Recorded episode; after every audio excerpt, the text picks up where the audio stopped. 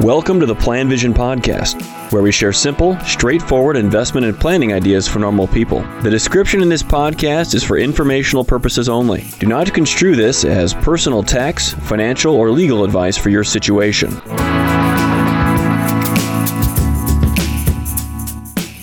Mark Zoril with the PlanVision podcast, and I'm going to review or discuss this development of these all in one funds that just keep coming. Just had a recent development last year for those that are going to be investing in European dollars.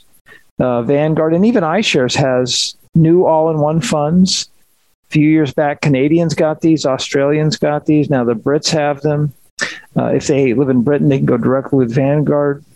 We've had them in the States for years. So, as these things keep coming out, I think this is awesome news, great news for investors.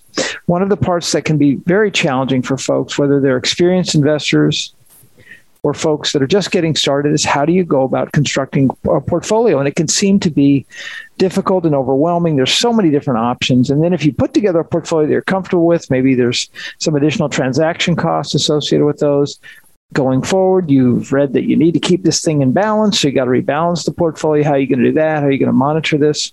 Well, all of this is done for you with these fantastic all in one funds. Now, there might be a little bit of work that you need to do.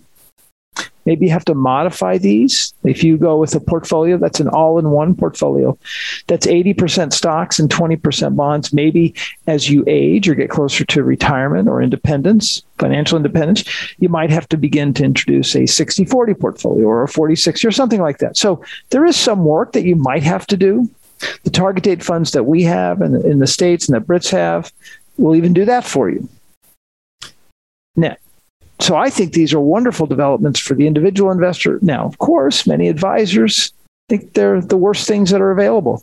In fact, I saw a, a, a thread on a social media site where an advisor had posted how horrible target date funds were. They were way too generic. They didn't fit into an individual's personal situation, how they were going to ruin people's futures. And man, some of the dialogue was that severe. Of course, to a certain extent, there is some validity to some of those comments. There might be cases where an all in one fund or a target date fund doesn't necessarily make sense for an investor. For example, if they're they have a Roth IRA as an American, they just want to it's a smaller component of their portfolio. They just want to be aggressive there, then maybe a Roth would make sense. Or if they have plenty of other assets, they have a pension plan, or they have income that's going to be coming in from another source or from real estate, maybe they want to structure their investments in a different way than an all in one fund or a target date fund might accomplish for them. Okay, so there's some cases like that for sure. But for so many people, these all in one funds are awesome, wonderful ways to invest. They simplify everything and they protect many investors from themselves, the behaviors that can have a negative impact on their performance. The idea with the all in one fund is it's hands off. You let the markets do what they're going to do. You accept the broad diversification you get with this fund and the fact that you don't have to do anything with these.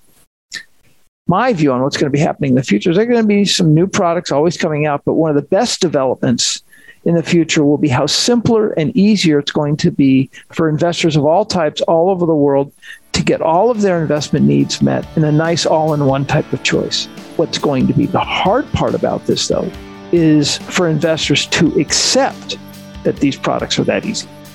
Thank you for listening to the PlanVision Podcast. Let us know if you have any questions or comments on the topics covered.